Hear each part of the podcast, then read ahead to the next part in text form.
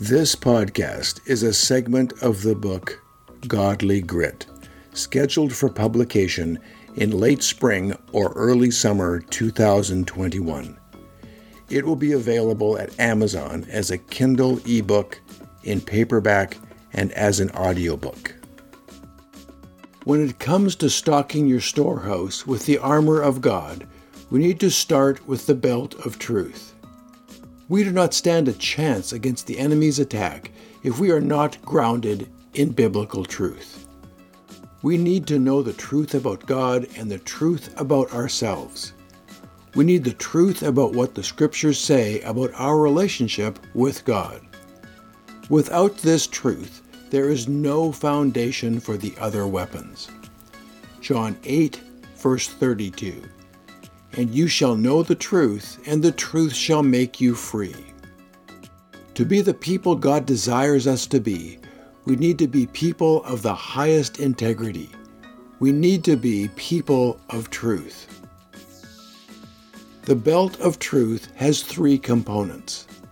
Honesty is the leather strap, ongoing evaluation is the notches, and confession is the buckle. We will evaluate the importance of honesty, evaluation, and confession as three components of truth in the next three chapters. If we put on the belt of truth, we will be honest. If we are honest, we will speak the truth without pretense, and we will be living authentically. We will take full responsibility for our actions and our emotions. It takes a tremendous amount of courage to be honest. It is very humbling to admit when you are powerless, but there is great power in being honest. Many of the strongholds we need to tear down are much bigger and stronger than us. To tear down these strongholds, we need God's help and guidance. We need to admit our inability honestly and in faith reach out to Him. Our culture, on the other hand, promotes self sufficiency and personal strength. If you do not have enough internal fortitude or wisdom to solve your problems, you are viewed as an inferior human. While living in northern Canada, I enjoyed kayaking on the glassy, smooth, quiet lake in front of our cabin. The sun would rise at 3 in the morning in the summer, and I would regularly go for an early morning paddle before driving in for work. During this time, I learned to do an Eskimo roll with relative ease. After leaving the Canadian medical practice, we moved to Placerville, California. Our house was a short two mile drive to the South Fork of the American River, a world renowned river for rafting and kayaking. I was able to raft the river a few times before attempting the trip on my river kayak. Now, I have to tell you, an Eskimo roll on a calm lake is nothing like trying to accomplish an Eskimo roll on a raging river. I have no idea how many times I swam that day. If I did remember, I would probably lie about it to make my experience sound more accomplished. Let's say the trip ended with me exhausted, clinging to the edge of a rock, losing parts of my kayak, and then being rescued by a sympathetic rafting group. The best part of that day was finally admitting that I was powerless over the river and desperately needed rescuing. If we are honest, we all need rescuing. If you live in a world where you do not recognize your need to be rescued or saved, you live in a delusional world of eventual destruction. When you pause and evaluate your problems and shortcomings, do not hide in a forest of well meaning intentions. Talk is cheap and not to be trusted. Good intentions are nothing more than deceptive self talk. If you are willing to embrace the uncertain struggle for what it is, it will humble you. And it is in the humbling that you become free to be the person God would have you to be. Being honest enough to admit where you are powerless is very freeing. This kind of honesty does not mean we give up and go home. There is a lot we can and should do, but it is crucial to keep in mind that we are fighting an enemy who intends our destruction. Do not treat this battle lightly. The Bible has a lot to say about honest living and the vital importance of honesty. If you want to experience God's favor, then you need to live honestly. Proverbs 12, verse 22. Live in the truth and keep your promises, and the Lord will keep delighting in you, but he detests a liar. Living honestly will cost you at times, but it has great value in God's economy. Proverbs 19, verse 1 It's better to be honest, even if it leads to poverty, than to live as a dishonest fool. Living honestly means living transparently. If you are transparent before God, He will be able to guide and change you into the person you were designed to be. 2 Corinthians 8, verse 21. For we intend to do what is right, and we are totally open both to the Lord's inspection and to man's. If you want your God given dreams to succeed and your voice to be spoken, then you must live honestly. Proverbs 11, verse 3. Integrity will lead you to success and happiness, but treachery will destroy your dreams. Dishonesty destroys relationships and will distance you from others. If you desire quality relationships, you must be honest and authentic. Proverbs 16, verse 28. A twisted person spreads rumors. A whispering gossip ruins good friendships. Do not strive for more. Instead, seek to manage with integrity and honesty what you currently have, and then you will be blessed with more. Luke 16, verse 10. The one who manages the little he has been given with faithfulness and integrity will be promoted and trusted with greater responsibilities.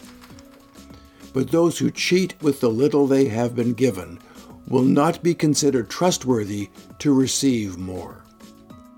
Are you honest? Are you authentic?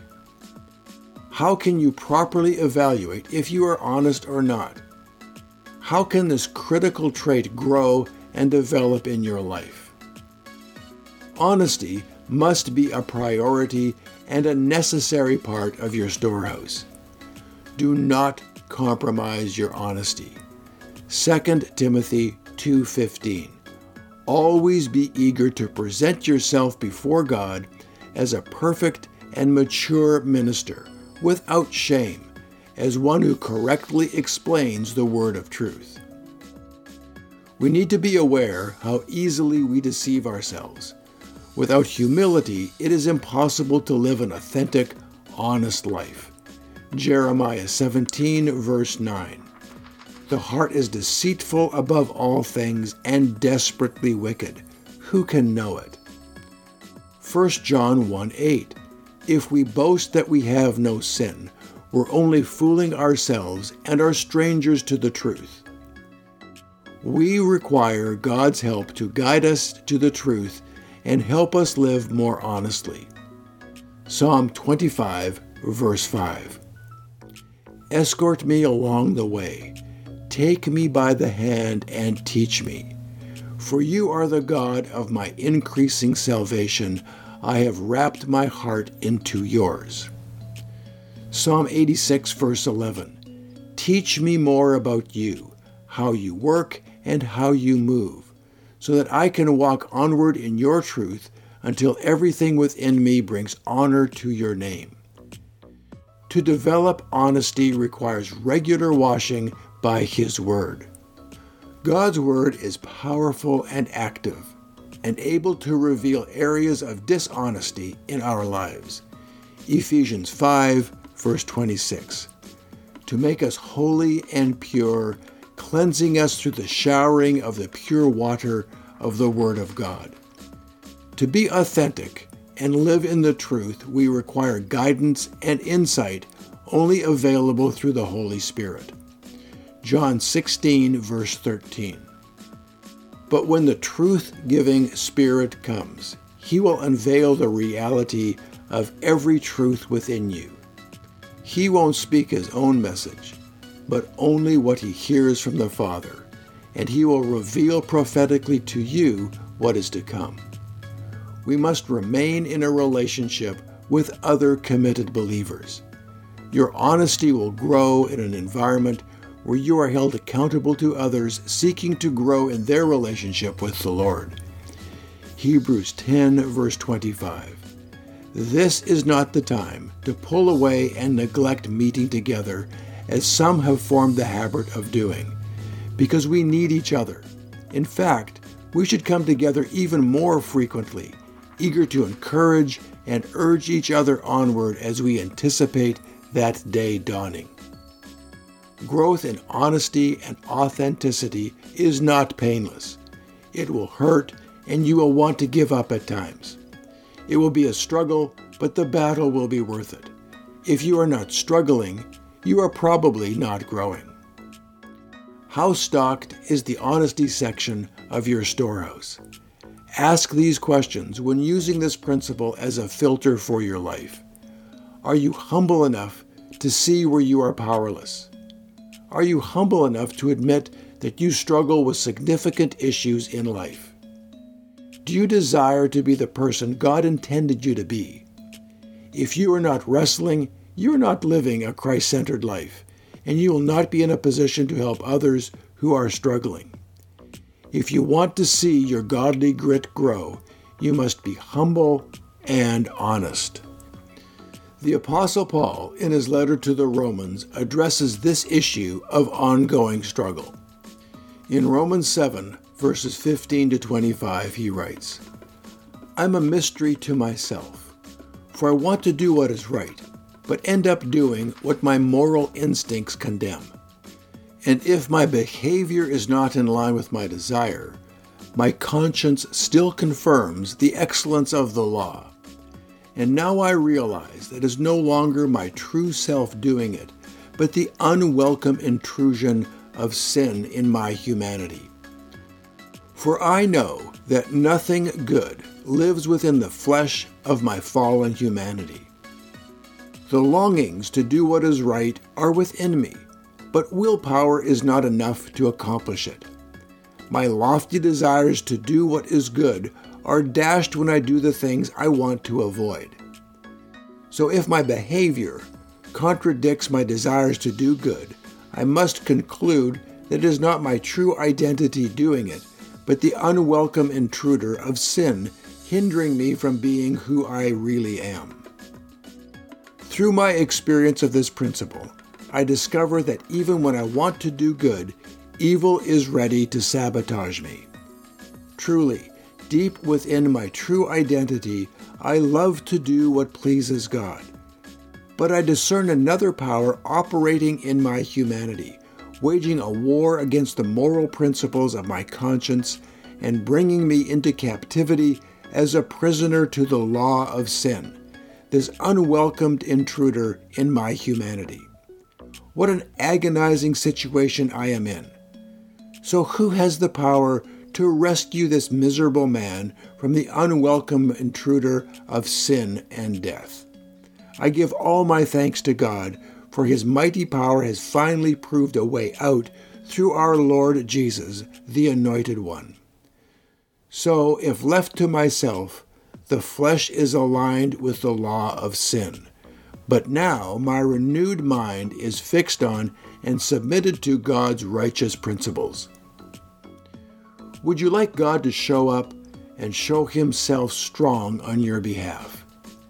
If you live a life of pretense and self protective deception, you are telling God through your thoughts and actions you do not need His help. You are only deceiving yourself. Are you committed to living and speaking honestly? Do you have room in your storehouse for this quality? If this quality is not a priority, you'll be wasting your time attempting to utilize the rest of God's armor. you must start with honesty. You owe it to God, you owe it to others, and you owe it to yourself.